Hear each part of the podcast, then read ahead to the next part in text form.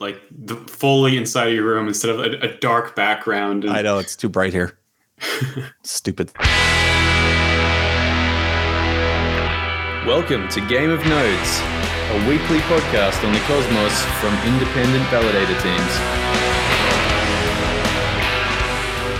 Okay, hello and welcome to Game of Nodes, a weekly podcast uh, by independent validators on the cosmos.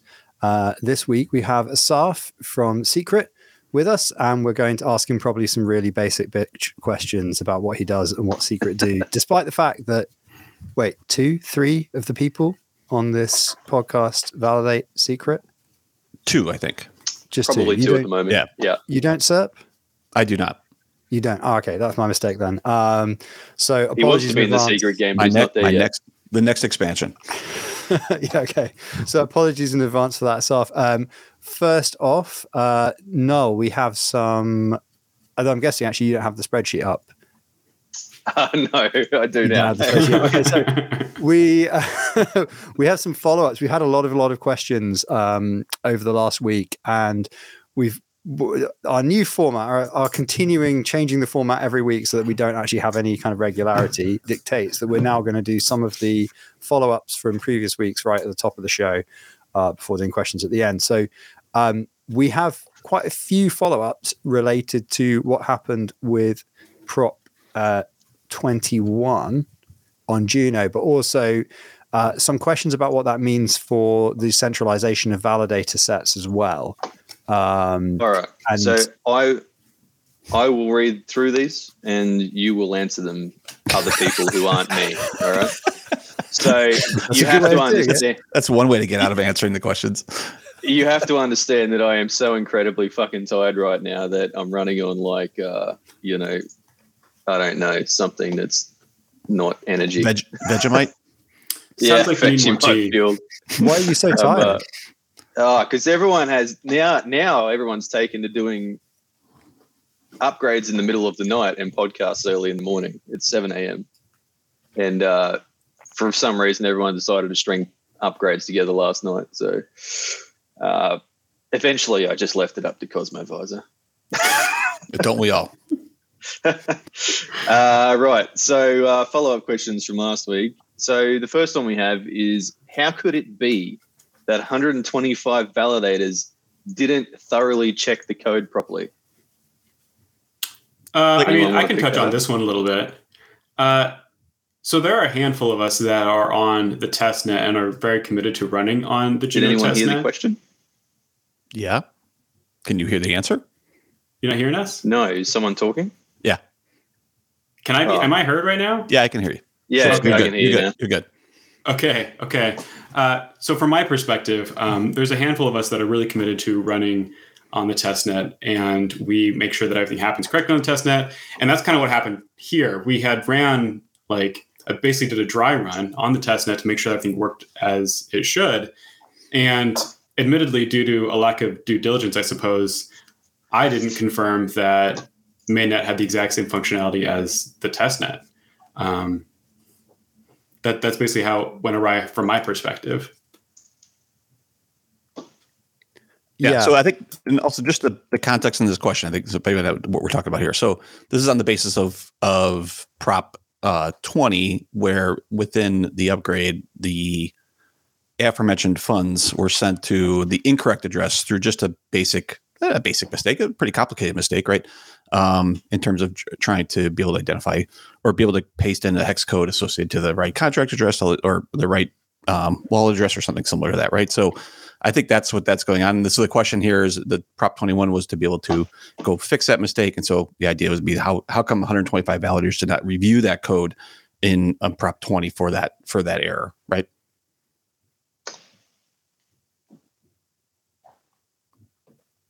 Yeah, Yeah. that that context sounds sounds right to me. Okay, yeah, just checking. Frey, you're gonna say you're gonna, you're gonna give an answer for this? Yeah, well, I think there's also, I mean, and then there's also a final. Uh, I think Prop 21 is unusual in the sense that there are also developers who had, uh, and- and we're, we're one of them, who had recused themselves from working uh, on that code for legal and regulatory reasons. And li- literally, you know, we don't have Git commits against it, haven't reviewed the code. We've helped run test nets and done all the things that were the kind of the normal stuff that we do for Juno. We've helped run test nets. We helped um, stage and write instructions and coordinate the validator set and whatnot. But at, insofar as actually working on checking, um, being responsible for the merging, tagging, and QA on that piece of code, um, we left it to other people. And so that didn't mean that there were radically fewer eyes on that particular piece of code and that particular handler than there would have been otherwise, but there were fewer. And so things things unfortunately got missed uh, from a I think from the developer end because of um, in some cases just being very tired after the, the preceding 10 weeks and also just being a bit fast and loose with the actual merge itself which we've had a talk about how that happened and we've done some we've done a little bit of uh, we've done there's a whole bunch of root cause analysis that will come out um, on everything from the uh, chain halt to Prop 21. Um, there's a lot to cover because it's been an insane period of time. Um, but that we've already had a discussion about that and what steps we need to take to avoid it in future.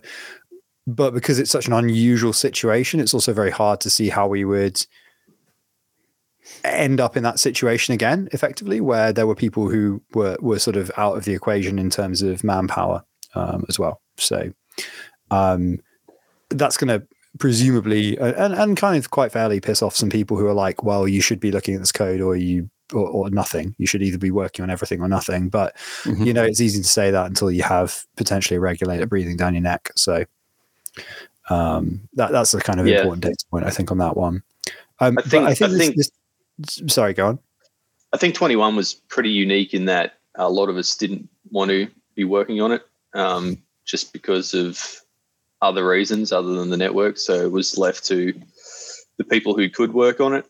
Um, but also keep in mind that it's hex encoded, so it's not only looking at the code. It's I think there was an assumption it, that it was the right address.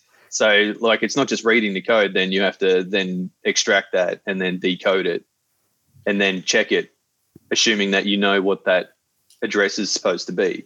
Like making sure that address is correct is like a bit of a task. And you need to know that the address is what the address is. And maybe yeah. I'm not sure if the address was published before. There, there, were instructions, but they were not well circulated. So that's another thing I think that contributed. Yeah, so um, that, that was probably a falling over in itself. That if there was an intention, I mean, it, it probably should have been in the proposal um, to put that address so that people could check um, yeah. I, and I yeah. think there, there is actually also one more thing, which is that the the hex was used rather than just the bech32, which right. Mm. is a bit of a weird design decision. But again, like I, am not going to throw st- stones about it because we literally didn't work at, on that code. We didn't look at that code. We didn't help review it, and so we can't turn around and say, "Oh, we wouldn't have designed it that way," because well, we could have chipped in and helped, but we decided not to for for the reasons mentioned above. So yeah, it, it is a bit of a tricky one, I think. Mm-hmm. And there's no one person or group of people to blame. I think it's a collective failure of Juno in a pretty tough situation. But it does, I think, there, there are a lot of interesting things here around, like, you know, d- the val set checking code, right? And right. this is not just, this is kind of why I thought this was a particularly interesting one, because obviously Stargaze has got some upgrades coming up now, and they have governance controlled smart contracts, right? Mm-hmm. So, you know, what's the betting that every validator there is check the ha- the hex on uh, sorry, the the hash of those smart contracts. Yeah, but also but also like it kind of leads into the next question here um, of well, I mean, and we've got a Saf here, so like you know, on secret when you mm-hmm. run a when you run an upgrade, like what's your expectation there for your validator set? You know, in terms of checking well, the code before they, they run it. They like, can't check the code. Well, it's not closed source, it? Why not? Uh, isn't it? I thought it's all pre-compiled, isn't it? What? What is it?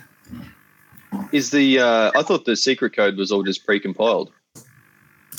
Yeah, it's pre-compiled, but uh, the code is open source. Oh, is it? Oh, okay, because yeah. because all the instructions were uh, um, just downloading the binaries. I think I just assumed that for security reasons, it was uh, closed source. So, so correct me if I'm wrong, Assaf, but I, I, believe the reason why we download the binary instead of compiling ourselves is because it's because of SGX. Um, in order to actually compile an SGX um, binary, it requires having like a certain enclave permissions or Intel yeah. permissions that that average validators just won't have. And so my understanding is Secret Labs compiles them for us so that not all of us need our own um, SGX key effectively. That doesn't have to do with the code itself. Is that correct, Assaf? Is that at least in spitting distance? Yeah, yeah. And also the code is open source for security reasons. yeah, totally. I, I, yeah, I mean, I just assumed that there must have been some um, encryption key or something associated with it that uh, would prevent it from being open sourced. Um, but you know, we're still very new, only entered the set last week, still very new to uh, secret. So um, that's good to know. Yeah. So welcome. Nice. Yeah. Thank you. To join. Yeah. Um, so, do we want to move on to the next question, uh, which sort of leads into that?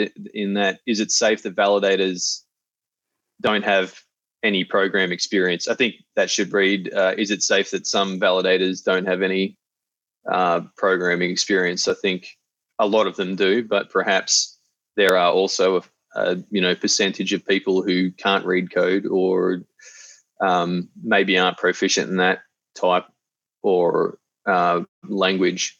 So um, yeah, anyone want to grab onto that one or want to listen to me ramble for like ten minutes? I could touch on that one. Um, I don't think that having program experience necessarily benefits you much, really, at all. Um, what really benefits you is having, you know, Linux experience, having sysadmin experience, experience with um, distributed systems.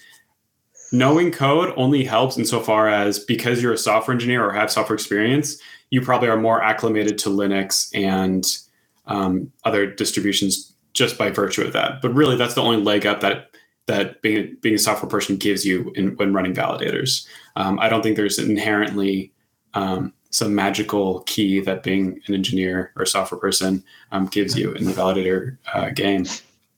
But so back, in terms back to the previous question though, if you're expected yeah. to check the code, you do need. So, so I, I guess there is a sub a sub question within within these two questions, which is that do you need enough technical experience to read the code and to determine what it's going to do to a reasonable satisfaction in order to be a validator? And, and is that something that foundations and teams should be looking for as a qualification for a validator? Yeah, I think it's fair to say that um, you know as time goes by, you probably and if when you're recruiting, you should be looking for someone with those kinds of skills in addition to like DevOps. Um, I think in terms of actually running a validator, um, that you know being a bash ninja is probably more important than being able to read the code. But at the same time, there needs to be enough eyes across the validator set um, that can read code to make sure that we're not injecting malicious code into the, the validator set. So um, I think is it important for every validator to have uh, coders in their team? I don't think so. Is it important that there is a decent amount of coders across the val set?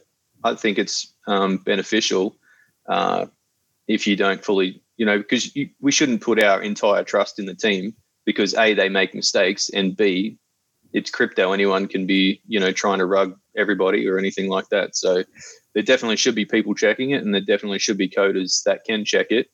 Um, but I don't think everyone should be or needs to be. So then just becomes what a question of, uh, you know, give, how big does your val set need to be statistically to make it likely that one one team has definitely checked the code, or two teams, or three teams, or whatever your metric is for a reasonable amount of checking, right? Yeah, and I think like um, this is a thing where it can help that uh, people advertise, you know, their capabilities, and if that's something that they engage in, then people should be um, supporting them for that work as well. So with delegations, um, you know, because people have to realise that there's teams out there that are just barely hanging on to a validator uh, so that they can make more money off their other scheme that they're running. Um, that's not the case for all of those types of things, but there's certainly ones out there where they just ape into running a validator code um, to you know coincide with their marketing. Um, so if you think that um, actually running non-malicious code is important, then you should support validators who undertake that work on behalf of the rest of the validator set. Cool. Yeah. yeah. And stuff go back to that question that I think we we glossed over a little bit, but it's stuff on on secret, like when you when you guys are producing, you know, builds or you're producing, you know, um, tags for releases, what is your expectation in terms of what is your expectations from testing or from validation or from quality control from the validator set? Or who who do you look to for those types of roles? Yeah, so up until like recently, no one I think really looked at the at the actual code from the validator set. And I think it's a pretty new movement that validators also develop the code and test the code themselves. Um, like in a deep manner and not just like running it on testnets and stuff. Right. Right. So um, hard to tell right now, yeah. Well, that's it, isn't it? Isn't it? Because a lot of times, times people will be able to just do that and get away with it because there's been no consequences. So it's interesting to see a time when there have been consequences because people uh, haven't checked the code. I think we I think when we had Shane and Sisler on here, we also talked about there was a early Stargaze testnet where they snuck something into a upgrade handler, and it said it said if you've read this code, contact the team. Right. And then it was like one person out of fifty or something yeah. um, actually looked in the code and was just like, "Oh, hang on a minute, uh, what's this?" That's pretty good. Um, so yeah, maybe, I mean, like you say, maybe that's the thing that wasn't really expected in the past, but is expected now for the purposes of decentralization. I don't know. Yep. Um, yeah. So for for Secret, for example, we've been running for like two years now. And at first, the validator set was like only DevOps guys, and then um, teams that are building on Secret started to join the validator set to to raise money that way. Mm-hmm. Right. Um, but they were building their own their own project on top of Secret and not uh, building the protocol itself. So I don't think that they they are looking close closely at our code. Yeah. So um, I think that covers all of our follow ups. So we have a topic of the week as people have probably guessed from our choice of guest, it's secret. and obviously, first of all, we have uh, a big thank you to Assaf for being the one who bottomed out the root cause on the Juno chain halt. Uh, you may remember him from such from such Cosmos incidents as the Juno chain halt, um, where where he came through as a bit of a hero of the whole episode. Um, but so I I'll, I'll kick off here because I've noticed the first question on our list is the explain like I'm five, and I do that role pretty well because I am genuinely pretty clueless about the benefits of secret. So, like, can, can you imagine I'm a newcomer to the Cosmos ecosystem, um, be that a user or maybe a developer?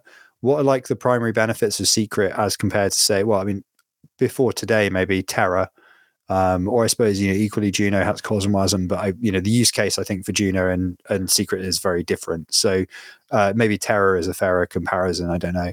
Um, so like explain like I'm five. What what what is like the big draw for for Secret for for developers and for users? Yeah, so Secret Network is a Cosmos based chain with permissionless Cosmwasm um, with the only difference of having private inputs, outputs, and state for contracts. So um, you can build pretty cool stuff like private DAOs with private voting, like private private governance. Uh, and for example, DAOs can store uh, private keys in their uh, contract state and then sign uh, transactions on other blockchains uh, or validate um, validate uh, blocks on other chains, for example. And you can store, for example, private uh, entropy in contracts and then generate random numbers on the fly. So it's very good for games. For example, you can generate like random mazes and and uh, shuffle like a deck of cards, something that you can't do anywhere else because you just see the, the, the entire deck on chain. Right, so you right, could do so like, a, like a, a, generative, generative NFTs NFT. or something like that without needing an oracle or some other yeah. source of randomness. Yeah. And wait a minute, storing uh, entropy. How does that work? Can you explain that just a little bit more to me? Yeah. So, for example, let's say that you want to shuffle a deck of cards for poker. Okay so you have, uh, let's say, two players uh, join to the table, uh, and each player, uh, when they join, they input a, a, secret number. They can do that because inputs to to contracts are, are encrypted. The input parameters, the variables. So uh, the contract receives two secret numbers from two two players and then it, it can use that with a pseudo random number generator to to generate a random number and for example to shuffle a deck of cards and then um, and then give cards to the to the players for example yeah so um yeah i just i'm a little confused about uh where the entropy comes from originally, like um, to be stored in the first place. So you say it's it's secret, but it has to be generated initially, right? Yeah. So it so everything happens on chain. Everything that happens on chain must reach consensus. So you can't just generate a, a random number from like nowhere. I don't know from the nodes themselves. You have to to input the entropy from from uh, users inside transactions. So okay, if, cool. if, for example, two players join in, each of them uh, input a private, uh, like secret number or something like that, and assuming at least one of them is honest, then you can take uh, both numbers and hash them together. And, and then none of them knows the, the output of the hash. Yeah, so the benefit of secret being that no neither party can uh, you know see what's in there. It's yeah. like the the black box. Um, which is another cool uh, application of secret, which is kind of on topic. Um, is the is it black box dot cash? Is that what it's called? Um, yeah, that that sounds right. Yeah, that was a pretty cool project that I used the other day. Um, it was not clear to me initially how the hell it was operated. but uh, you know, after about half an hour, I uh, asked someone, and then um, it was it was pretty good. Yeah, it's nice to um, you know if you need to seed new wallets uh, anonymously or anything, it's, it's like a a good little application for that, and entirely wouldn't be possible if secret didn't exist. I don't. There's no other way that you can anonymize a wallet anywhere else in the cosmos that I know of uh, like that. Well, I guess you could do it with snarks, right? But it's the the approach is different on secrets, right? It's not using zk snarks or Circom or something like that. It's using no. But are are there are there snarks in the cosmos at the moment?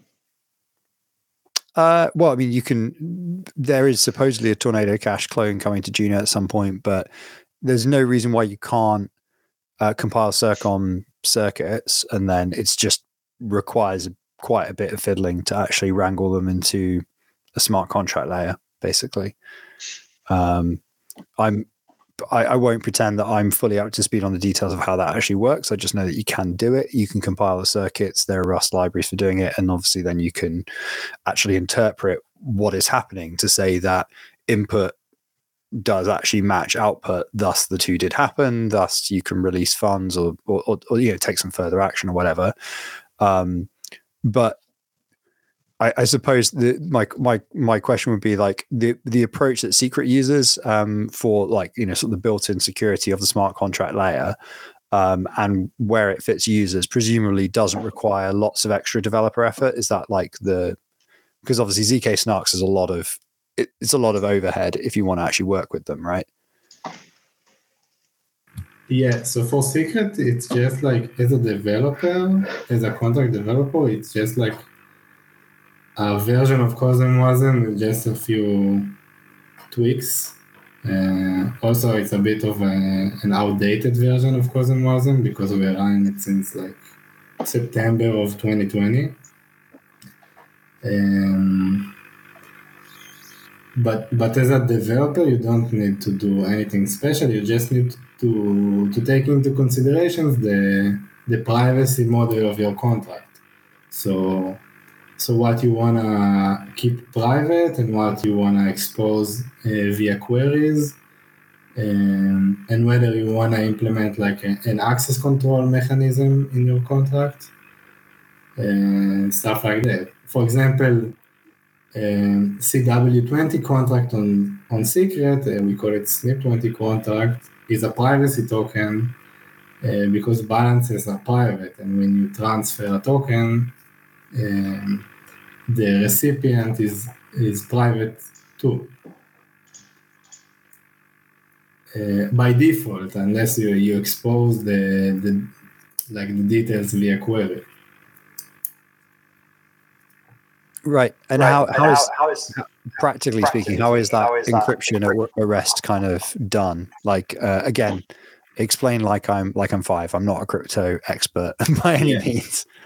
Yeah. So so we're using uh, something that's called the SGX, which is uh, a hardware uh, chip inside like every Intel uh, um, CPU today. Uh, and what it does, it allows you to run uh, computations on encrypted data. Um, and we require every validator, every node on, on the network to, to have an updated SGX uh, hardware. Uh, and it means that they are running uh, computations like CosmWasm computations without seeing the actual data that they are running. But the output is also encrypted, but uh, they reach consensus on it because it's the, exactly the same for each of them. Because the computation is deterministic. So, so there's two layers to it. There's encryption at effectively the the programming layer, where yeah. you're essentially building in developer tooling that says use this API. Your inputs will be encrypted. They'll be decrypted at the output. Don't worry about it. Just use the API. Yeah. And then there's also the hardware, um, which is ensuring that node operators effectively can't be uh, you know, inspecting that data as it's in flight or as it's at rest, right? Yeah.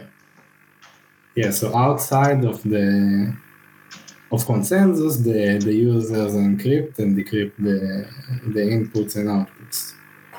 But obviously, we do that for them with the CLI and with the JavaScript and Python libraries. Right. Okay. Cool. So, so yeah, it's, it's a combination of the hardware and, and, and like thinking about the developer, like the holistic developer experience and stuff. That's cool.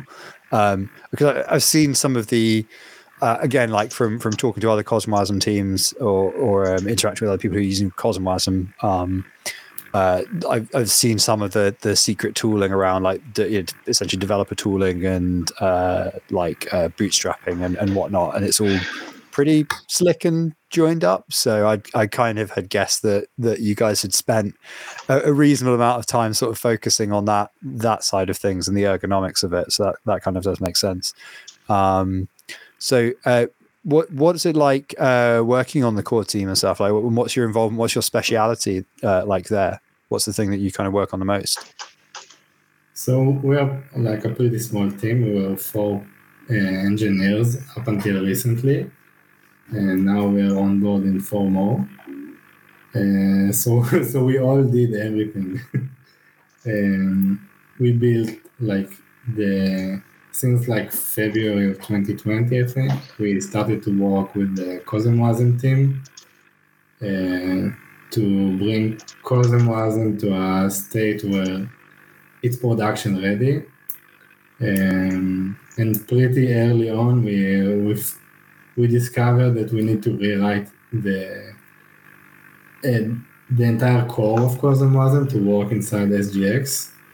So so we kept the APIs of CosmWasm, but uh, uh, rewrote everything inside.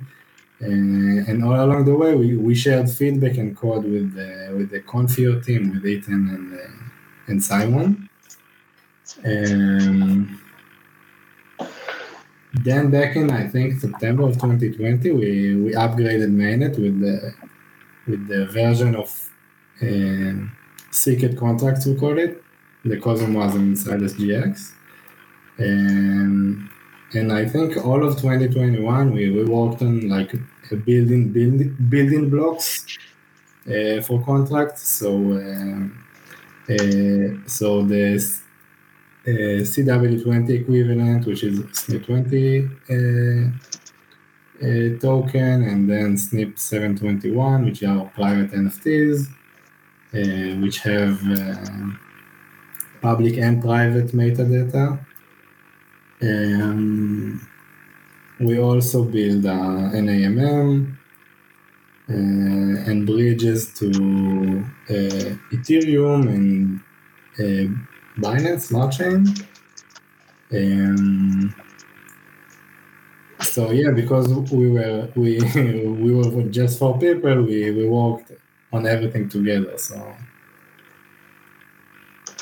Nice. And what's your what's your background as an engineer? Like um, before Secret, what did you what did you do? Are you like um, mainly a kind of low level protocol guy, or you know, you're going to tell me you sort of worked on mobile apps before this or something, or did advertising bots or something completely no, different? So, Graphic so design. Secret, I was in the Israeli military. Uh, for six years, I was doing cybersecurity work like mostly defending against nation state actors and mostly building the infrastructure um, of the team that uh, that's supposed to to research malware. Sorry, my toddler is waking up. um, so I, just a second. Do you need to go for a second? Yeah, maybe. we can wait, mate. We'll we'll talk amongst ourselves. Thank you. No worries. Um, ah, those what? days. I remember those days. Well, I guess we we ha- we should uh, wait before continuing the secret conversation. But how about that UST back to seventy cents? Luna well, hovering yeah, around a dollar we we have on the on the the sheet UST. I was about saying all caps, but then obviously it's an acronym, so it would be in all caps anyway. But it does have a lot of exclamation marks after it. Yeah, and it's just like uh, scattered around the sheet everywhere. And it's like, you know, links to uh, Duma uh, YouTube videos and just UST and Scribble across this spreadsheet. How did it come like this? Yeah, well, and where, so where, Luna, Luna looks so like far in three days. Luna looks like it's at one dollar three cents at the moment. Yeah, it seems to be. I imagine that is how uh, the UST is making a very slow recovery. I guess they whoever was trying to push uh, the UST into the dirt ran out of powder. Yeah, something like that. Something like I mean, that. or maybe maybe the goal was to just you know buy some cheap Luna. I mean, do you buy the do you buy the the conspiracy theory that it's it's somebody trying to make uh, uh, money on shorting it or whatever? Do I buy that? Mm, no. Uh, I think the legs just it, it's had an incredible pump in the last you know preceding months. I think think maybe it just ran out of steam and then it had a hiccup. And then, do you remember the Iron Finance uh, fiasco last year? Oh yeah, it's, absolutely. It's, it's outside of the cosmos, so you guys might not be familiar with it. But well, yeah, no idea. It's outside knows, the cosmos. I've got no clue. Obviously, I don't own or hold any crypto outside of cosmos, and the idea that I would is completely ridiculous. so basically, I mean, it's gone back a bit now, but I think it did get a mild attack on it, and um, it busted its peg and lost confidence immediately. Mm-hmm. but it was an algo stablecoin um, and it went to it. It was pumped by one of those football guys, right? Or maybe one of those. Uh, Schultz, was it a football guy or was it like one of those shark guys or something like that? Uh, I don't remember. I just remember it was some external personality. Yeah, so some dude was pumping it, and then um, it had a hiccup and went to zero incredibly fast. so it was um, it was a mint.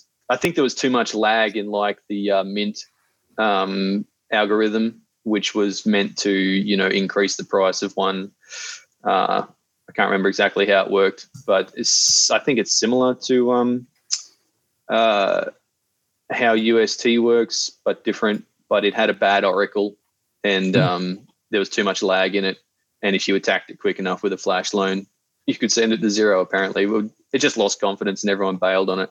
So yeah, well, isn't it more that isn't it more more? And obviously, like you, there is a piece of price action that changes that that initiates the attack, but isn't the fundamental issue that as soon as a algorithmic stable depegs enough, that people just fundamentally lose confidence, and that's just like a bank run, effectively. I, I don't know if that's fair though, because if you look at the charts, like almost every stablecoin has depegged at some point. Mm-hmm. Like Tether went down to like 60 cents at some point, right?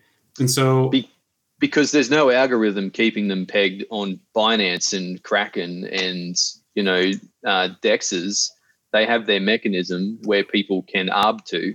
But if there's no arbs or if there's not enough um, uh, liquidity in the pools where they're being smashed, they'll go down anyway.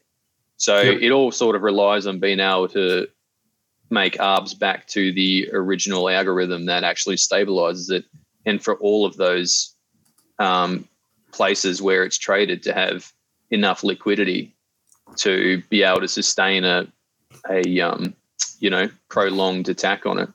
So I think that you know even though there was UST as high as it was, uh, still not deep enough liquidity to defend against something like that. And I think the same thing could happen with um, you know Tether and um, BUSD and the rest of them. It's just that, uh, you know, people are of the belief that they're backed one to one.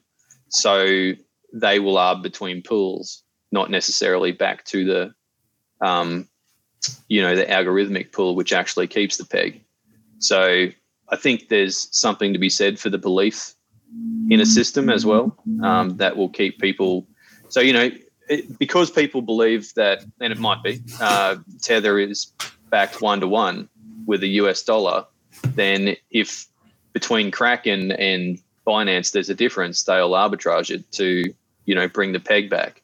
But if there's a system which doesn't have 100% confidence, um, like, you know, UST seems to have shown, uh, once you break the peg, if there's not enough um, arbitrage back to get it back to one dollar quickly, people can lose confidence and then just start bailing out of it, and then you get an avalanche of, um, you know, volume. So you need really deep liquidity to absorb it, um, and a lot of arbiters. And when you then can't access back to the original pegging pool, as was the case because the bridges were clogged, um, then that causes another problem. So so yeah, if I can reduce a very complicated situation down to like a literal five second meme, do we think PEG is going to be regained? I think so. I I think the longer you leave it, it'll just regain from the algo. Usurper. Um, yeah, I think UST will regain. She's well, I, she'll see. I think it will as well. Um, I do question. I mean, one of the big points of faith behind it was the fact that Luna was above UST in market cap, right? Right. Um, I'm starting to wonder if maybe it was a wrong decision for it to be tied one to one. Um, so if you look at Silk and Shade, which are which are on Secret Network, so it's a little appropriate. Um, they're looking at actually having like a different system for it's still going to be like an algorithm algorithmic stablecoin. Um, but the peg isn't going to be just to their shade derivative, which would be like Luna. It would be, let's say, let's say you can swap secret for for the UST as well. And so if you try in multiple different cryptocurrencies, one dropping doesn't necessarily undo the system, right? And so I'm wondering to what extent that's true. The fact that they're recovering the peg right now and there's such a discrepancy between the two. But if they're um, all positively correlated with one another, then one dropping does bring them all down. So you're back in the same, you know?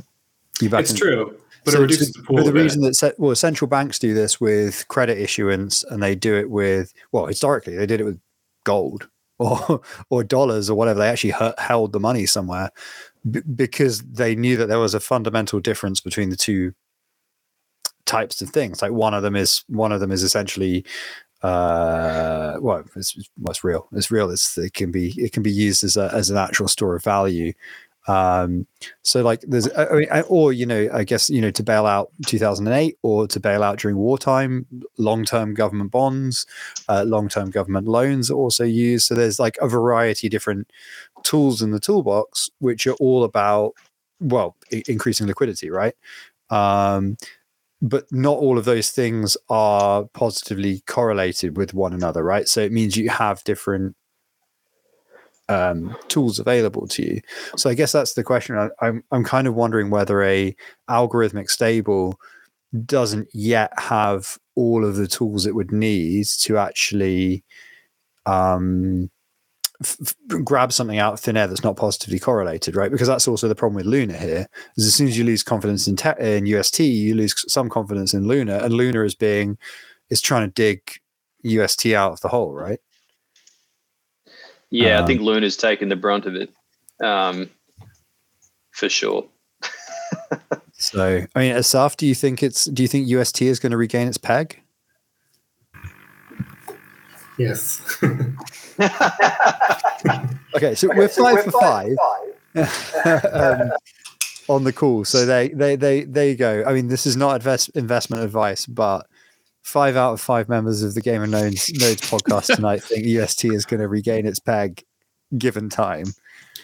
Well, now let's yeah, throw a little bit of a hardball in there, right? So Osmosis just put out their uh, update, right? And they're considering hard forking so that people can pull out their their UST and their Luna pools. So there's going to be a governance prop going on for that now. If suddenly another three or four hundred million enters the market, what happens then? Say, I mean, that, that's going to make it more difficult. Explain that again, Schultz. What, what are they what are they putting a proposal for? Yeah, so put up a proposal to fork osmosis such that they um, all all the pools all and all the bondings within their UST Osmo, Luna Osmo, and one other pool um, mm-hmm. become unbonded, so people can immediately pull them out and sell them if they want to. Um, right now, you know, you're tied into your one day, seven day, fourteen day bonding, and right. they want to undo that. So what you're saying is Luna price is going to go down even more. I'm saying it's a possibility. Um, so it's it's actually pretty interesting. I think I'm I'm against them doing that. Like we took the risk in bonding. Um, but basically, the idea is if so, we, they're trying to get all the voters in on it and voting. If it hits sixty six percent, they're just going to cut it early and hard fork osmosis with all the tokens unbonded. Is that something that's come from the team, or is that something that's come from users? Oh no, that's come from the team. I'll I'll post the well, I guess I can't here. I'll send it to the Discord, and then you guys can post it in the YouTube chat so you can read mm-hmm. up about it. Um, yeah, I mean, I, I think essentially the damage is done there. All that can really happen now is that UST can slowly regain its peg. Luna's done in terms of price for the time being. So, you know, I don't see the point now. I mean, unless unless, unless Luna's going to zero, zero but what do you think Assaf?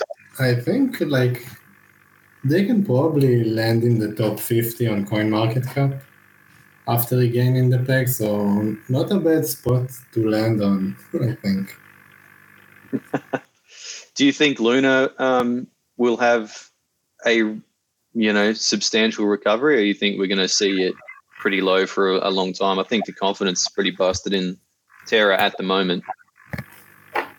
I don't know. It's like purely speculation at this point, but after looking at their code, their market code, and seeing that they're willing to sacrifice Luna for regaining the peg. So I think that Luna eventually will bounce back. Like I don't know if like in a week or in a year, but I think that it has a it has a good chance.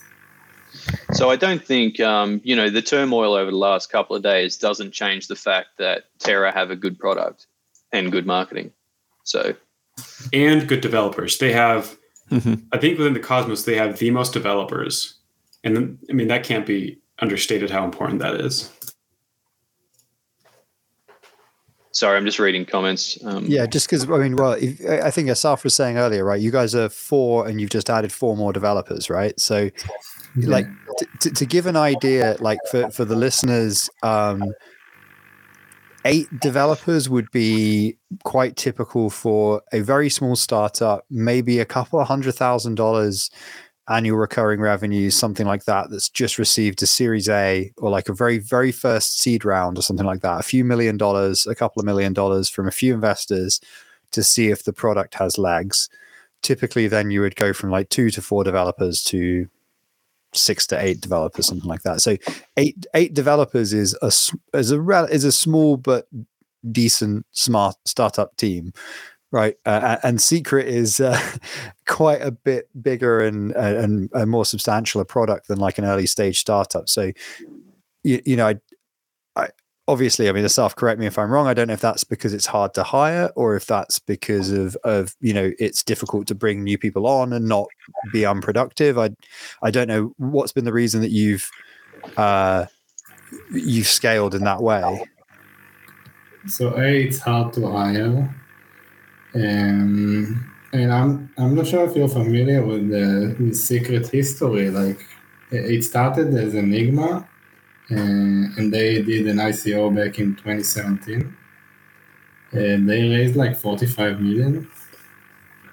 And then, like when I joined back in 2019, they were building a layer two privacy solution for Ethereum, and it was not going that well. So they decided to to start fresh on uh, on Cosmos, uh, and they also had like a very I think they had like ten or fifteen developers, and they decided to scale back because it wasn't working for them.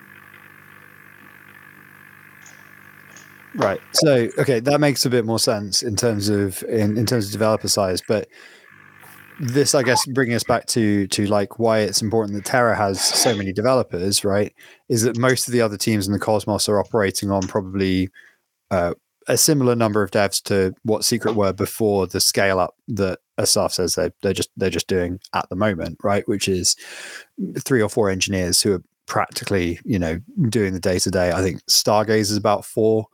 Um most of the other teams i can think of are between four and maybe 10 if they have a lot of people, you know?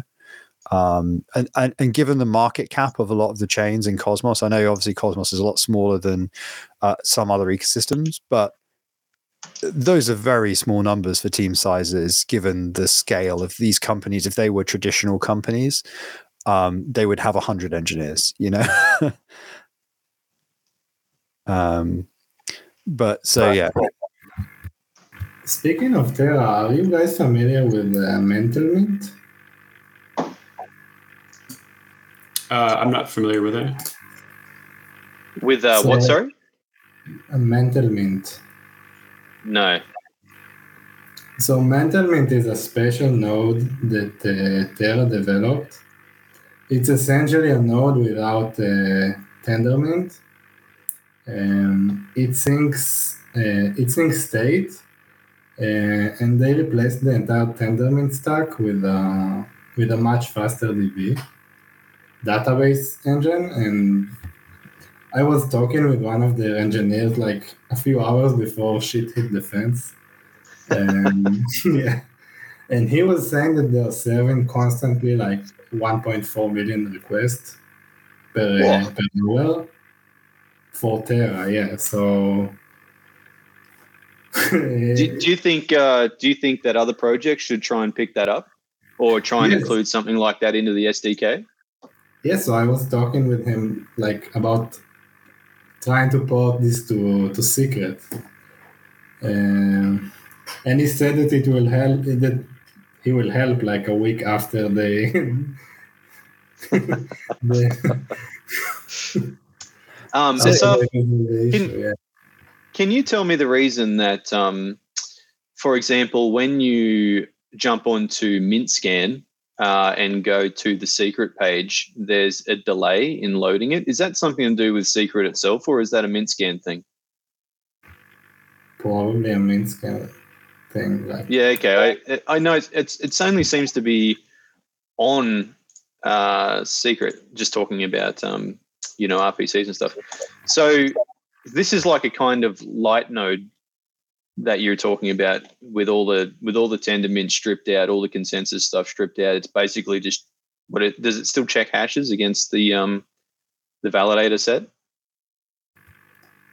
Yeah, it's it's still like receiving state and validating the headers, but it it doesn't run transactions in blocks.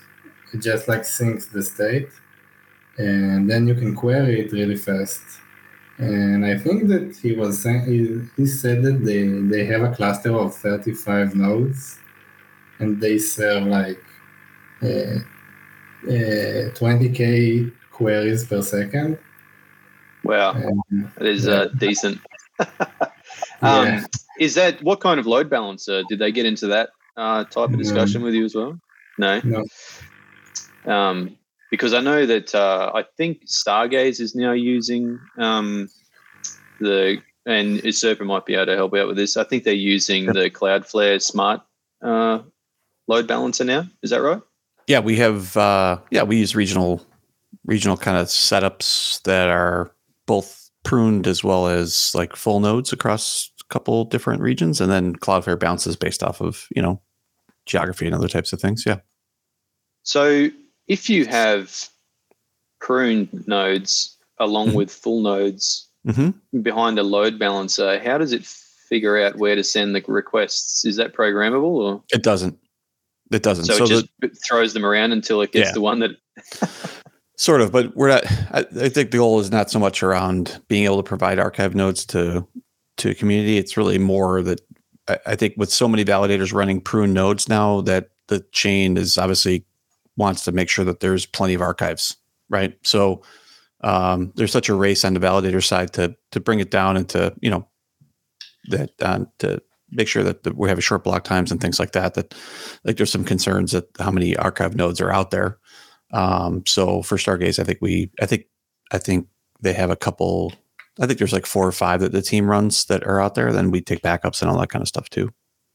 Yeah, yeah I think it's I think that's sort of getting lost in the in the soup the fact yeah. that you know one of the jobs of a validator is to maintain keep the, the history. history.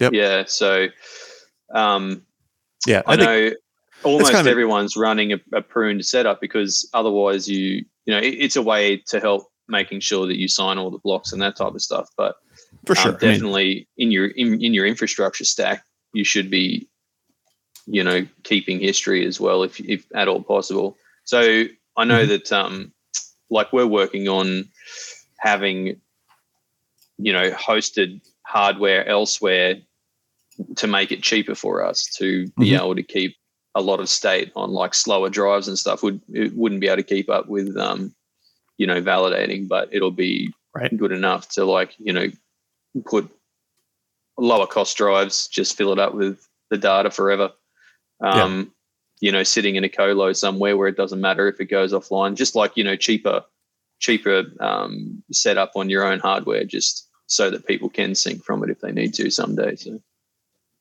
Yeah, I think it's becoming more important, and I think I think also change are trying to figure out a way to incentivize that as well because, I, you know, there there's there's so many valuable kind of alter or uh, uh, roles for validators to play from RPC and API nodes as well as archive and other types of things. And there's not really a clear incentive structure around that, at least, you know, from a not not on chain at least, right? Everything else becomes off chain, which becomes it's becomes more difficult to track and everything else. So, um, but yeah, it's important, I think. It is important, and it is a huge problem that in proof of stake, it's not incentivized by the chain and somehow natively like right you know the fact that you know to it's a shame that there's not a you know easy way to make sure that the people who are contributing to the health of the network get the delegations instead of you know people who have the best marketing or something like that. That that is a totally different topic. Yeah yeah, yeah. i mean but you know it sort of ties in that we can all go to the effort to um you know ensure the health of the chain and as is our responsibility um, doesn't yep. necessarily mean that you get rewarded for it um, so I it's mean, good to see that uh, yeah Stargaze are uh, working in that direction. Yeah, for well, sure. This is also something we talked about in a previous episode. I can't remember if it was the the one with uh, actually with Shane or whether it's a different one, but where you know it's all about incentives, and I think you know the the way incentives have been designed in Cosmos um, for a variety of things, um, were effectively you know. Uh, a good first attempt and need to be upgraded. Like governance mm-hmm. is a, a, prime example of it's a first stab at governance and doesn't work. Sorry, doesn't it? It's done fine up to now, and it's now at the point where it's creaking and it's breaking because you know 10 extra users, everything breaks, right? Um, and another thing is like the economic incentives around the validator set in mm-hmm. distributed proof stake do not scale for the long term health of the network. I I think. And I think we it's something that we seem to come back to quite often on this. Um, uh, we seem to come back to that topic in one shape or another quite often, and I think that's also something that we found very interesting. I saw there was a comment about Akash uh, down mm-hmm. um, a, a, minute ago, uh, and I think it's also something that came out with. Although you know, I was in a bit of a delirium of sleep deprivation thanks to the hospital and whatnot last week, but um, the that came out with our conversation with Greg is like there are a bunch of ways that you can start to devise more interesting incentive mechanisms using the code inherent in a mm-hmm. blockchain mm-hmm. and then go to a different chain that has an infrastructure provider and do things based on those incentives, right? And there's there's other ways we can cut this. Um, right. But to bring it back to uh, our guest, who I realize is actually that way uh, is uh, we were just talking about um, query speed ups when we were talking about the speed up stuff that Terra have been doing. Mm-hmm. Um, I gather there's been a, a, substantial query speed increase on um, Secret. Is that uh, something that you guys have done just for Secret, or is that something that can be applied to any Cosmos chain? I'm sorry, what are you talking? What are you referring? Um, this, this, is actually Schultz's question, question, so perhaps he can take that one. Yes, the question is about the 500x speed increase for query nodes. I guess what's the root cause of that? Is that secret specific? Is it just from adding threading? Um, can it be translated to Juno and to Terra? Um, what kind of cross pollination can happen with that? So actually, I think Juno already have this uh, feature. We we backported some API from some new APIs from uh, CosmWasm uh, uh, version one. The crypto APIs for uh, for verifying signatures, like cryptographic signatures. Uh, because on Secret, we're, we're doing a lot of cryptographic operations inside of secret contracts to for access control purposes. Um, for example, when you query a, a SNIP20 token for your balance, uh, it's private, so you have to prove to the uh, contract that you are the the owner of the the account. Mm-hmm. So the way that you, that you do that is by uh, signing something off chain and then sending it to the contract to verify and inside the contract it verifies the the signature which is a very expensive uh, thing to do inside inside of CosmWasm. Um, so what we did is we we added an API for the contracts to to offload that computation to to the chain itself instead of doing it inside uh, inside the contract. Uh, so right now it's much much fa- it should be much much faster. Um, so this is something that came about. Um, it it can't be translated, is what you're saying, because it is effectively a reuse of something that already exists and was created previously. Is that is that right? Yeah, it, it already exists with newer version of newer versions of CosmWasm, uh, but I'm not sure if the the use case translates to to Juno, for example, uh, because you don't have to implement the access control uh, mechanism mm. to access your data. Uh, but for example, to verify blocks inside of uh, contracts, that is something that can be translated to Juno. For example, if you would write a contract that uh, that is essentially a permissionless bridge, for example, to just like IBC that needs to verify blocks on other blockchains, uh, then that contract would, would need to do a lot of cryptographic uh, computations, which uh, in CosmWasm uh, version 1, you, you already have that. We didn't have that because we're running with CosmWasm 0.10, which was released back in September of 2020. Got it. That that makes a lot of sense. Cool. Um, I think we've got one more question for you, Assaf, mm-hmm. which is uh, kind of a big picture stuff. Uh, you know, um, next five years, what's like the vision for how Secret's going to grow and change, um, and like how the use of it um, also might evolve over that time? Like, where do you see the network going? You know, in like on a five year horizon, like if you guys even plan that far ahead. Yeah.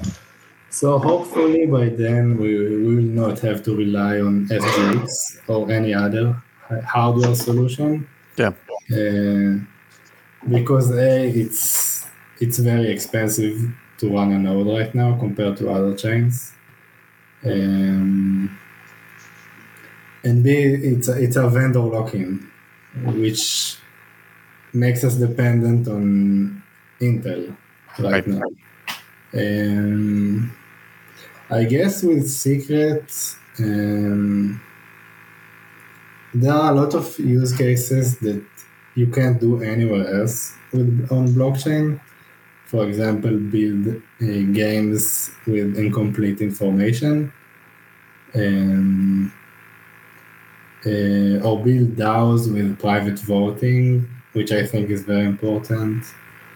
And so hopefully we will see a lot of novel uh, blockchain applications uh, built on Secret, but like hard for me to imagine right now what these use cases will use cases will be.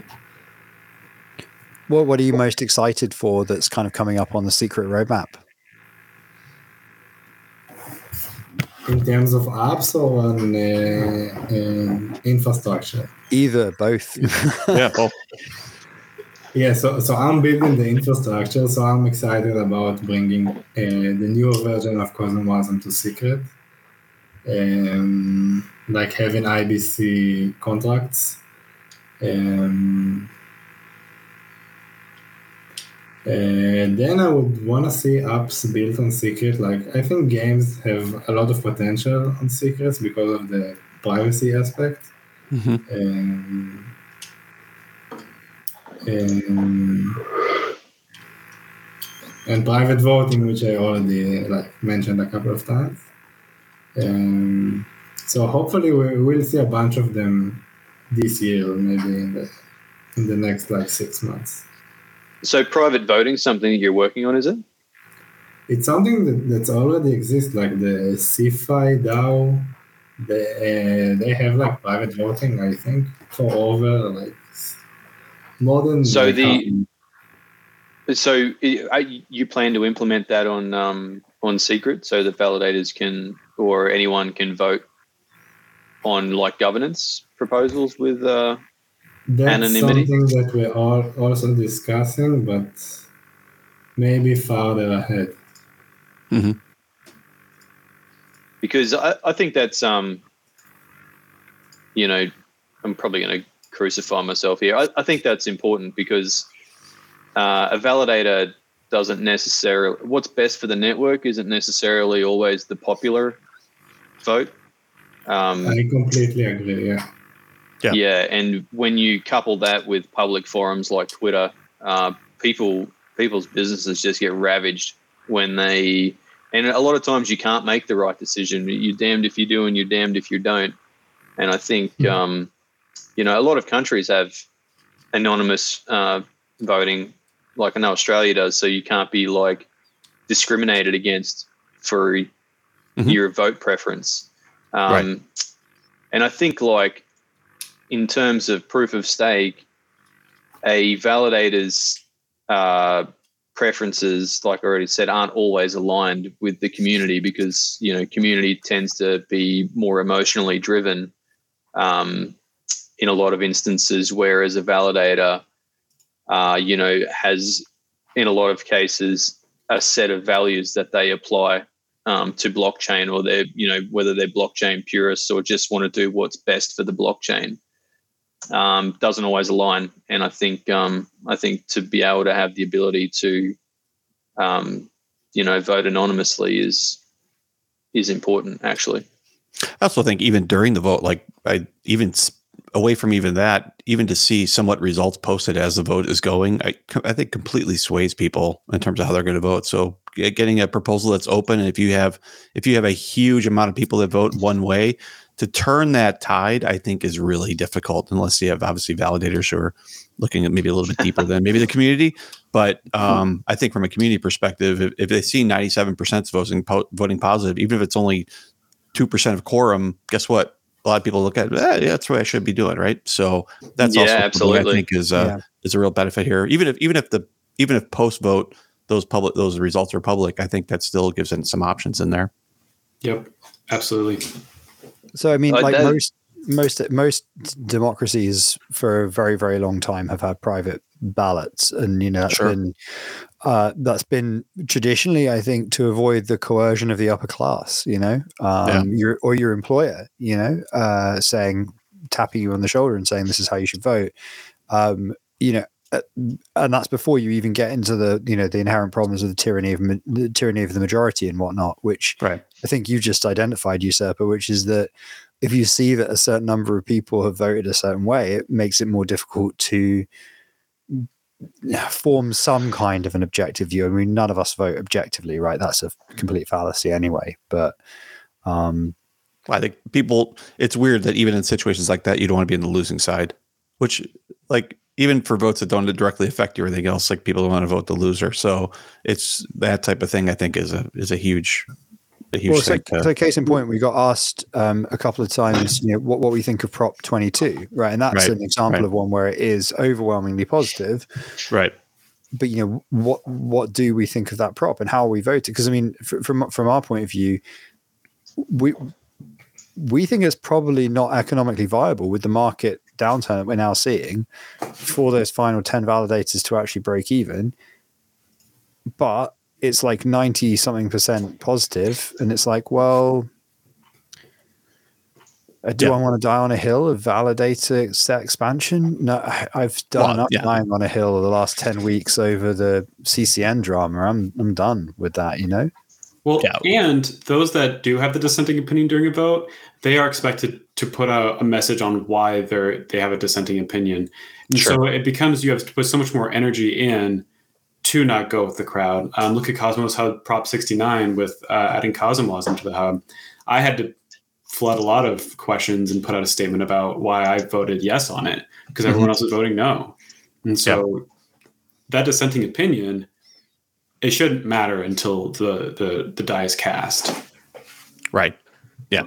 And I think the overall fallacy of increasing validator sets equals decentralization, I think, is a different topic that we should talk about also.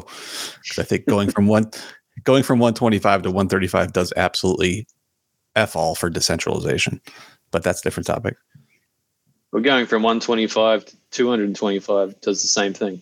The, exactly the same. It's literally the same amount of decentralization. So speaking of decentralization, yeah. uh, stuff I saw, I know Secret keeps the validator set pretty small. Like I think you guys just went to 80, right? It was at 70 or it started at 50. I don't know the history here. Uh, but why yeah, do you guys, why do you guys, why kept, you guys that kept that tight? I don't know. Like I'm not involved in this part. Maybe Schultz will know more about this. Yeah, I can I can throw a lot of heat in that direction. I was probably the cardinal dissenting opinion about expanding the set recently. Um, so the cardinal reason was when the network is under load, you start to see a lot of um, like pairing off of missed blocks. Mm-hmm. Um, and the reason why I dissented from increasing was because we don't know the root cause yet. Um, there are there was a bunch of work that Chill Validation and I did, kind of doing A/B testing on for what all these different things, peering, um, different hardware types, different locations, all sorts of stuff, and we never like all these different things we were were changing. We like made incremental improvements, but we had no good final solution of this. This was the cause, and because we haven't had a big load event since um, us do, having done this testing, mm-hmm. I was resistant to the set actually being increased until then. Because during, um, I think it was during the shade meant a couple months ago, block times I think we're approaching 10 minutes. And that doesn't seem huge. And yeah, increasing set by 10 won't change that too much, but it's still that much more risk. 10 seconds. No, no, no. It hit 10 minutes per block. Really? Oh, yeah. Okay. That's insane. I didn't realize it was. I didn't realize that either. Yeah, yeah. Now, I mean, and it was for like a full day or two that it that it slowed down to that point. Wow. And so there was a lot of effort that went into trying to figure out what the cause was, right? Mm-hmm. Yeah, sure. Um, but I mean, maybe maybe because all the effort that we put into to resolving the issues is why there hasn't been a huge event like that since, because there have been multiple NFT events since then and things like that. But mm-hmm. still. But the, the block stretch was because of bad pairing, like because of the size of the validator set. Yeah, so it seemed like one of the core issues was when the block started going down, um, because they would take so long, the like there became like consensus hubs. You would see them rotating who was actually getting consensus. Yeah. Um, and I think that was that was the biggest issue and then hardware improvements or like hardware optimization was was was the next big big answer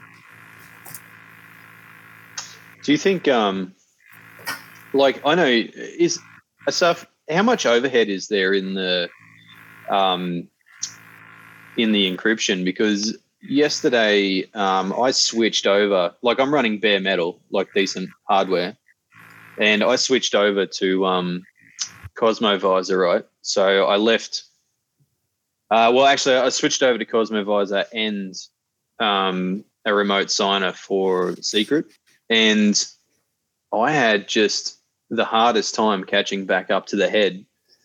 Um, so I initially switched over to um, the remote signer and kept the um, just running the the daemon normally, uh, and I was able to catch up, but it was slow. Um, and then I switched over to Cosmovisor. I missed far fewer blocks when I switched over to Cosmovisor, but it took. I, I couldn't catch the head by the time um, there was the upgrade, and that was probably mm, a good few hundred blocks out. Um, is there like lots of overhead in the encryption that makes bringing the blocks in slow? And should that matter when you're just trying to sync state? Or is there like some other issue that makes syncing slow? Because I know that um, uh, I wasn't the only one who had that problem yesterday. Yeah, so, so there's of course overhead with the encryption and with running inside of SGX uh, because it's running on encrypted uh, memory. I'm not sure of the recent figures, but I think the, the bigger overhead is with our uh, WebAssembly uh, engine. Um, so uh, CosmWasm are using a WebAssembly engine that's called Wasmer. Uh, and back in 2020, it was not compatible with SGX, so we went with uh, a WebAssembly engine called that's called wasmi, which is a lot more slower, like 200, maybe 300 times slower than uh, what's currently in CosmWasm. Uh, we were just trying to make to implement like secret contracts, you know, making contracts running SGX. So so right now our WASM engine is, is far slower than than the vanilla CosmWasm uh, WASM engine. Um, and for example, with the what Shade we're doing, they were doing a cross-chain airdrop. Um, and because and they were doing a cross-chain airdrop with Secret, uh, the Hub, and the Atom and Luna. And because each of the chain has a different coin types, then you can you can just like convert between between addresses. Um, the same seed would produce different addresses on uh, Secret, on Terra, and on uh, on the hub.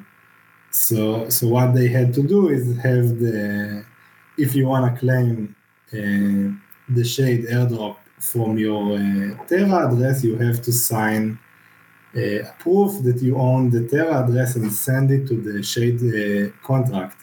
And then the Shade contract had to do some heavy cryptographic computations to, to verify it. Um, and when a lot of people uh, were claiming a lot of shade at the same time, it made like blocks stretch to, to be like 10 minutes. Um, so, is there any light at the end of that tunnel? Is there any plan to move to a different WebAssembly engine, or is there development in the Wasmer um, that maybe will allow use with SGX later on? Or yeah, so since then, Wasmer completely rewrote the, their code base. And, and now that we're finished with the upgrade that was like a few hours ago, we, we, we're to start working on uh, migrating our WASM engine to be just like what CosmWasm are using right now uh, which should be two to three hundred x faster. Um, That's a pretty big speed up. yeah. Yeah. So did you say sorry? Um, sorry, I was just reading comments. Did you say that uh, um, what what was going to produce that two to three hundred times speed up? Switching to Wasmer.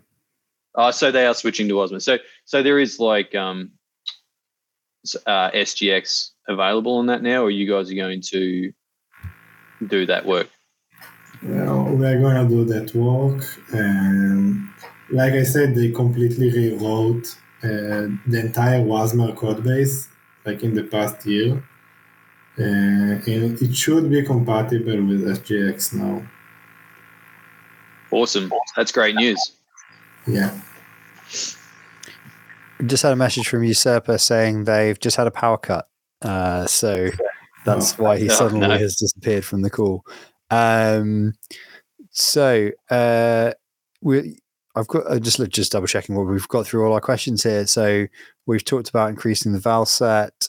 Um, the the other question I think that we we so we this is kind of interesting from the perspective of we've already talked about um, secret voting which is that uh, does it make validators uncomfortable when the community asks them for reasons on the way they vote on proposals? And I think Schultz made an interesting point on this one already when he said that generally speaking, I think people generally only ask you to justify your position if you are offering a dissenting view, which I mean, I guess makes sense, right? I can maybe add input on this. Uh, we had a couple of projects building uh, staking derivatives on Secret, uh, which will make your um, uh, staking private, um, and the contract will stake the the secret for you. Um, they also implemented private voting inside the contract uh, to let your validator know what, what you want to vote uh, or to let the contract vote uh, with the voting power uh, like what's the like in the direction that the stakers are, are wanting to vote. Um, so how is so that that sounds like almost like a contract version of like auth-z or, or or that kind of functionality except secret, of, obviously. Yeah, sort of like uh, it's a contract that, that takes the se- secret for you privately. Um, and then you can, for each governance on-chain proposal, you can vote in the contract what the contract should vote on with the um, main on the main governance module. Right, that's really cool. Uh, I didn't know that that existed in secret. Learning a lot tonight. Um, so uh, I think we we've trying to keep it to to 90 minutes i think now is our optimistic goal because we we like to chat too much to our guests um, so we've got one one last question we've got a wrap up question which is uh, what are you most excited about this week in the cosmos uh, Schultzy, do you want to kick off first because you're usually the most positive and least tired sounding out of all of us uh yeah i mean i can go first let's see um, I'm I can't tell you how excited I am for the, the, improvements from from Shockwave. I know I've been saying Shockwave upgraded for the last couple of weeks, but uh, Secret Network's like my home network, so anytime I see an improvement there, I'm like, yes. Um, so I guess there, there's that for now. Um, I'm also hopeful about UST coming back up. I think that within a week it's going to be back up. Um, I've got some strong hopium though. Like I can, I have that just directed direct inject into my veins, so don't listen to me. But I think it'll be back up. I think that by that time the market is going to uh, recover, not not recover like stably, but I think that it's going to at least level out. There's going to be less FUD. There's going to be people are going to be more happy to be here again. Um, I think you're right about the. I think UST will definitely repeg. I think it will have um, probably more volatility going forward, though, because of thinner uh, pulls and less backing. Um, but I definitely think it'll it'll repeg. I know we didn't sell anything of our UST um, that we still had when it started to depeg. We had fortunately, um, you know, from a risk perspective, actually sold almost all of our UST just the day before this whole thing kicked off. So we were lucky in that regard. Um, but that was basically just a uh, we do like a bit of a risk mitigation rebase every couple of weeks just to see where our assets are sitting and what the the risk of um, that is to our business. So, um, in my case, it's better uh, to move our risk over into our fiat and let our government have a chance to bugger it up for us instead of uh, a non. so, yeah. um, but actually, uh, my thing, um, we uh, have released our um, King airdrop, so that's nice. Uh, we have been waiting for Juno Tools all this time, and um, I'm pretty excited about its release. Uh, it was incredibly easy to use and super smooth. So congratulations to the team who built that. Um, and yeah, so that's that's my thing that I'm I'm pretty happy about. Um, if anyone wants to do an airdrop, uh, recommend using Juno Tools with the the Merkle root. Um, it's cheap on gas. It's uh, very easy to use. You can put tens of thousands of addresses into it, so it's very good. Nice. Yeah. Uh, Assaf, what are you most excited about in the coming week in the Cosmos? Yeah, so obviously seeing how the Luna UST situation evolves. And I'm hopeful that the the Luna community can can come together and uh, interested to see what's going to happen with Luna. Uh, I'm, I'm pretty sure that UST will repeg, but uh, pretty interested to see what's going to happen with Luna. And and yes, super excited excited to be done with the Shockwave uh, upgrade and started to work on new things like CosmWasm uh, V1 and IBC contracts and stuff like that. Must be a huge load off having the um, having the the work completed on Shockwave. Yeah, so actually it was the first time that we we used the upgrade module. Up until now we exported and imported. Uh, and it was uh, pretty painful every time and now it was super smooth like took like nine and a half minutes to upgrade uh, which was pretty nice compared to other times. Um, quick question: Do you have a repo that we can um, do PRs to to fix some of the documentation around um, Cosmovisor? Having now implemented it, we've got a few fixes to those docs. Yeah, I can post it uh, in just a sec. Yeah, good. That's cool. We're happy Cool. to go through and fix that up ourselves. I think that I fixed your comments, but uh, Oh, you've already hit it. Happy if you if you can make more PRs and make it better. Yeah. Yeah, might just have another look at it and see if there's any improvements we can make anyway. To anybody listening, cool people, cool people do PRs, cool people fix docs. Be be more like Null, fix fix documentation. Uh, Be more like everyone here. We all we all hack on documentation in our spare time. I think that's true. Yeah, as soon as the upgrade finished, the first thing I did is start modifying the documents, to make it more uh, accurate. So maybe Yeah, it's just we people all, love we all to- have a pedantic streak. People love. I love to be able to make docs that people can just copy paste. we should do a whole we could do a whole segment on copy pasted docs and whether or not that's a good thing or a bad thing, couldn't we? Um, I think we've we've talked about it previously about uh, the copy paste glory. It's Yeah, it's put- the uh, it's the new gnomes um, blackboard. It's just copy paste question marks and shit in the middle, I and then think I glory. think every copy paste documentation should have RM RF slash in it, and just you know, j- just just to see who's awake, you know, just like "Bup, bup, bup, bup, bup, bup, bup, bup." hold on a second, I'm not going to do that. Um, one of the most insane things. Uh, I, I'll I'll tell this story, and then uh, and then I think that's pretty much all the time we have. But the one of the most insane things I've ever seen on the internet was uh, back in over 10 years ago on IRC, I saw on a chat room um, somebody looking for tech support. They just logged it. They just started, I think this was pre Docker. They were running on bare metal. They were trying to redeploy a Ruby on Rails application. Uh, they didn't really know what they were doing in terms of running on Linux and they were having a hard time. And a couple of people have tried to help and they've been kind of an ass about it. And so the helpful people had kind of gone, okay, you can kind of get on with it. And then essentially a troll had started helping them and just been telling them garbage. And everybody has sort of been like, "Eh, well, when you're rude to the people trying to help you, whatever, let's just see how this plays out. And then it suddenly escalated where this troll was literally like RMR slash kind of thing.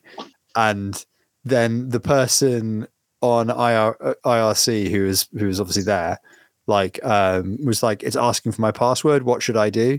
And we're all like scrabbling for the keyboard, being like, "Don't do it!" And then they just No. like disconnected from IRC or whatever. And it was like, what the hell happened there? Like, I really want to know what the hell happened there. It's like, was that it? Did they just accidentally trash their laptop? Were they not even SSH'd onto the? What was going on? Like what? But then, and then everybody was just sat around, be like, "Hey, did did that guy just like wipe his hard drive or something?" I think he, said- I think he said he was on a server. Like, can anybody remember what he said ten minutes ago? And this troll also then just disconnects as well. And it was like, wow, that was a really weird. It was like the UK Ruby or UK Rails IRC like a long time ago. I was like, wow. Do Uh, you think anyway, maybe he was just trolling himself for shits and giggles? I mean, it might have been a piece of kind of performance comedy via IRC. yeah. But that would be a lot of effort again to to do that whole kind of thing. Um, do a kind of skip. I mean, if it was very well executed, I believed it. I was bought in. I felt the emotion, uh, and I very much enjoyed it. Ten out of ten. Yeah. Would go and see that Edinburgh Fringe show again. Um, Or Duma.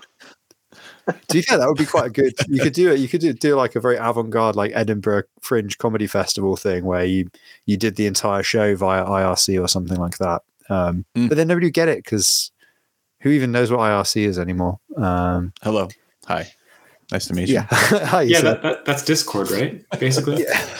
Oh my you- god. Discord is basically just like IRC without any of the freedom. Um, so No, that's Slack. usurper, Somebody you, since you've you, Slack Slack was IRC for business, which thought of literally 25 years ago, but it's all right. Only missed out a few billion there.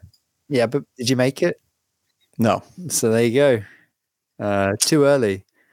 Yeah, too early. What's what's the what's the quote? There's there's nothing more infuriating than being uh, f- f- uh, ten years too too late except being one year too early, something like that. That's right. Yeah, Um, that's exactly right. so what what is you Sure. most excited about in the Cosmos this week, this coming week, Usurper? Oh, shit. yeah, you come back just in time for the final question. Come back just in time. Um, come back to me. Let me let me give me a second. Okay, well you got Well, we can't come back to you. my last one? because Shit. it's, 'cause it's me. So I'm going to go. I'm going to. I'm, I'm planning on. Well, we are planning on uh, uh, setting up on Akash uh, in the coming weeks, and we're going to go because we're obviously moving to using. Uh, like like Null has and like King Nodes have, we're we're moving to remote signers across the board. Uh, we're also going to look at moving some of our infra to Akash, so it's going to be Hmm, pretty exciting. cool. Exciting. Uh, and I think we'll probably do the first the first one we'll do in that structure will be the Akash validator. Um, so assuming I have time to do it in between stuff, and obviously Prague is next week, which is also very exciting. Um, But I'm more excited about the Akash validator than Prague. yeah, Am that's I? pretty cool, man. Maybe, maybe I am. Are you Um, are you gonna attempt the uh, Akash on Akash? Yeah, Yeah. yeah. That's We're gonna, cool. we're gonna we're gonna do it. We're gonna do it. We're gonna do it. We're gonna we're gonna live in glory, or we're gonna double sign our way. Are you all gonna are you gonna Is that form? possible? Um, sorry, what was that, Assaf? Is that a thing? Like, you, can you run like in Akash validator on Akash infrastructure? Oh my god! Yeah. I think you can now, Mhm. as of uh, especially as of the most recent upgrade, where they've the storage story has got a lot better. Um, well, you there- have been able to do it for a very long time now. Um, it's just that you had to. So the way Oh, that was going to be interesting He's though. frozen. I know. That's what I was just thinking. You're back. he's frozen. Um, Nope, frozen. he's frozen again. So usurper, your time's up. Oh, I'll go. I'll go. up. Yeah. Um, um, so we're we're. Uh, I was just actually rebuilding some infrastructure this week. So we're also moving to away from uh, just validator signing nodes. We're we're gonna do a Horcrux um, based uh, swarm. That swarm is going to be across three vendors in the U.S. So that's going to be on OVH, on AWS, and um, on we have a colo that we run and that we run a ton of hardware in our own colo. Um, so that's the third node, and so those are all connected. We were I was doing a lot of work with like WireGuard and some different types of um, easy management tools of that, like NetMaker and things like that. I actually went away from that, and we're going to use Nebula, which is a if you guys have heard of Nebula, it's like a kind of like a peer-to-peer mesh network built by some of the some of the groups at Slack initially, because I think they use that a tremendous amount to be able to do kind of internal routing across a lot of cloud providers. And then now it's being spawned off. I think some of the either engineering team left or that's a business within a business or something called Defined.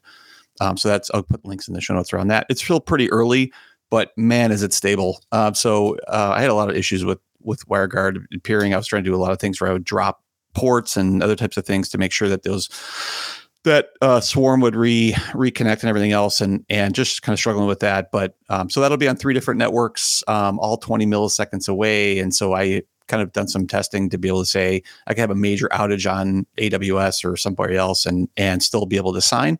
So once I do that, and I need to build some Ansible structures around that um, for the signing piece of things, then that allows the nodes to really do anything. And so I think the Akash structure is something after um, talking about that is is really really interesting. Uh, we still run a ton of colo. Uh, you know, we have a lot of nodes in our colo, but but to be able to spread that out a little bit and reduce that need, and then um, those types of things. So my goal is that that um, away from like some massively something horrible ha- massing happening in the North American East, away from that, that there could be a massive vendor outage on any one of three or four really large, uh, you know, bare metal hosting providers and not miss a block. That's really my goal. And so, um, so anyway, it's just you know a lot of testing kind of structure around that. But that's I'm, I'm getting ready to be able to at least move some um, some stuff over and get that going, uh, just to be able to do some testing and things like that, and then then hopefully we'll move some of the more important chains over. And yeah, so that's kind of what I'm working on. um, Cosmos Omnibus, man, is what I was I was going to say Yeah. before. But it, you've been able to um, to use it for validators for a very long time. Um, it's just that you sort of the way it's set up, you um, have to put your keys in.